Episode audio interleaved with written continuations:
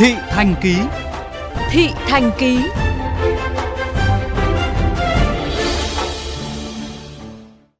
Thưa quý thính giả, không còn cảnh tấp nập kẻ bán người mua, nhiều khu chợ tại Hà Nội đang rơi vào cảnh điều hưu do kinh tế suy thoái.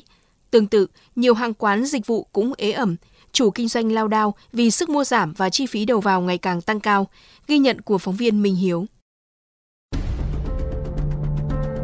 Giờ tan tầm buổi chiều tại chợ đầu mối phía Nam, quận Hoàng Mai.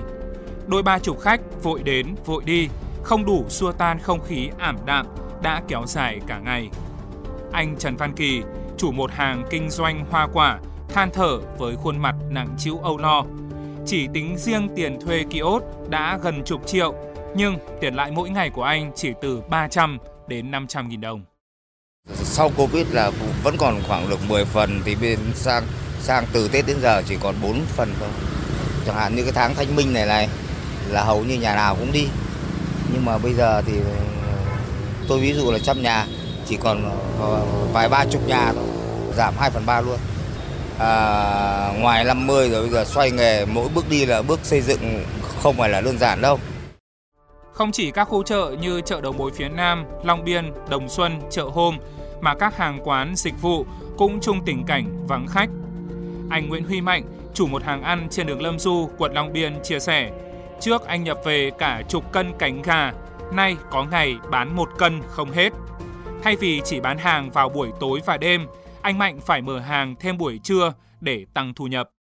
Vắng lắm, đêm hôm thì nói chung là khách cứ người ta ăn uống ít, hạn chế rất nhiều. Nói chung là năm nay làm ăn thì nó khó khăn hơn mấy năm trước rất nhiều. Mấy năm dịch khéo làm ăn còn được hơn, mấy năm năm nay làm ăn chán lắm. Nó sụt giảm phải tầm 50%. Nói chung là lo cho em. Kinh doanh giờ thứ nhất là cái mặt bằng và thứ hai là bây giờ mình đi mua những cái thực phẩm ấy, đồ nó đắt lên. Hàng hóa thiết yếu như thực phẩm còn suy giảm mạnh về sức mua thì những dịch vụ ít thiết yếu hơn như đi taxi hay thú chơi cá cảnh bị người dân cắt giảm cũng là điều dễ hiểu.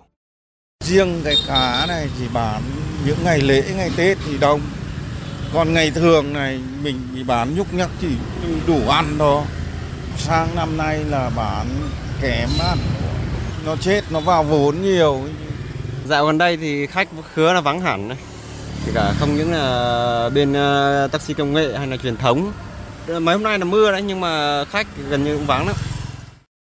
Theo Tổng cục Thống kê, quy mô tổng mức bán lẻ hàng hóa và doanh thu dịch vụ tiêu dùng 2 tháng đầu năm 2023 chỉ đạt 77,7% quy mô ước tính trong điều kiện bình thường. Còn theo báo cáo ngành bán lẻ của hãng tư vấn Peter Kinsey, 60% người tiêu dùng Việt Nam tìm cách tiết kiệm tối đa khi mua sắm, giảm hoặc không mua hàng hóa không cần thiết, chọn mua hàng hóa có giá rẻ hơn, chuyển sang kênh mua bán trực tuyến với giá mềm hơn. Chuyên gia kinh tế tiến sĩ Nguyễn Minh Phong cho rằng trong bối cảnh kinh tế khó khăn, các chỉ số tăng trưởng của Việt Nam cũng như thế giới sụt giảm toàn diện thì các tiểu thương, người làm dịch vụ, buôn bán nhỏ khó tránh khỏi ảnh hưởng tiêu cực. Bên cạnh đó là sức cạnh tranh tăng do phát triển thêm hình thức bán online. Trong khi tổng cung tăng thì tổng cầu lại giảm, thu nhập giảm khiến sức mua giảm theo. Chưa kể giá thuê mặt bằng một số nơi lại tăng lên. Theo tiến sĩ Nguyễn Minh Phong, Phía trước là khoảng thời gian khó đoán về sự cải thiện của nền kinh tế nói chung và lĩnh vực kinh doanh nhỏ lẻ. Trong cả năm nay thì tình hình chung của thế giới là vẫn tiếp tục khó khăn. Năm 2024 sẽ bắt đầu nó mới khởi sáng trở lại. Tuy nhiên đối với Việt Nam ở một số lĩnh vực có thể có sự điều chỉnh khác nhau về thời gian. Ví dụ ngành dệt may da dày theo nhiều dự báo thì khả năng là hết quý 2 sang đầu quý 3 thì triển vọng nó sẽ sáng sủa hơn và do đó là cái lao động được thu hút trở lại ngành nó cũng sẽ tăng lên và cái số lượng người buộc phải tham gia các cái dịch vụ tiểu thương ấy, cũng sẽ giảm đi thì hy vọng là đến nửa cuối của năm nay tình hình mua bán sẽ tăng lên tích cực hơn. Thế còn từ nay đến giữa năm, chắc chắn tình hình sẽ còn khó được cải thiện.